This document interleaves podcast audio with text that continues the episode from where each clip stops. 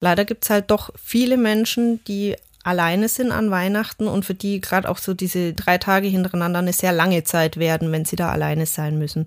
Und mit der Weihnachtsfeier für Alleinstehende haben sie einfach die Möglichkeit, eine Weihnachtsfeier zu begehen in Gemeinschaft, dort äh, zusammen äh, Kontakte zu knüpfen, gemeinsam ein Fest zu feiern und halt einfach zum Teil einfach die Zeit rumzubringen. Antonia Reuter arbeitet beim Fachdienst des Caritasverbands für Stadt und Landkreis Würzburg. Sie ist seit 2022 verantwortlich für die Weihnachtsfeier für Alleinstehende. Die Aktion existiert aber schon seit den 60er Jahren. Seit vergangenem Jahr findet sie im Matthias Ehrenfried Haus statt.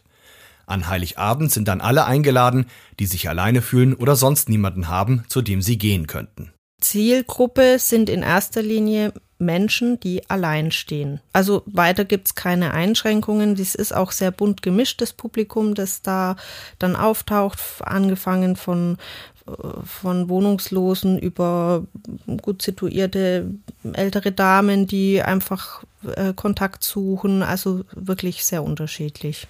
Natürlich richtet Antonia Reuter das Fest nicht alleine aus. Neben einigen freiwilligen Helfern hat sie noch ihren Kollegen Sebastian Skreier.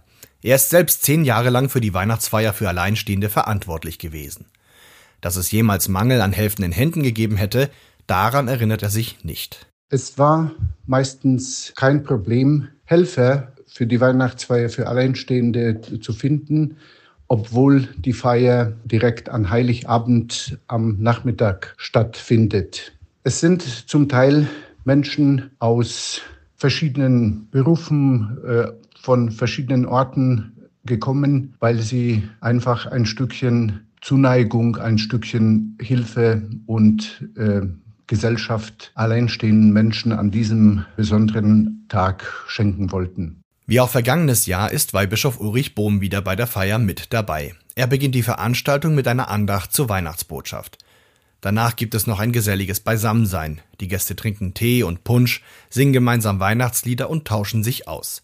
Teilnehmende können auch selber Programmpunkte beisteuern. In der Vergangenheit wurde da schon so manches geboten. Ein Highlight war auch ein Alpenhornspieler, der an dieser Feier teilgenommen hat. So entsteht eine ganz eigene Dynamik. Für die Gäste gibt es immer was Neues zu erleben, denn jede Weihnachtsfeier für Alleinstehende ist komplett anders als die im Vorjahr.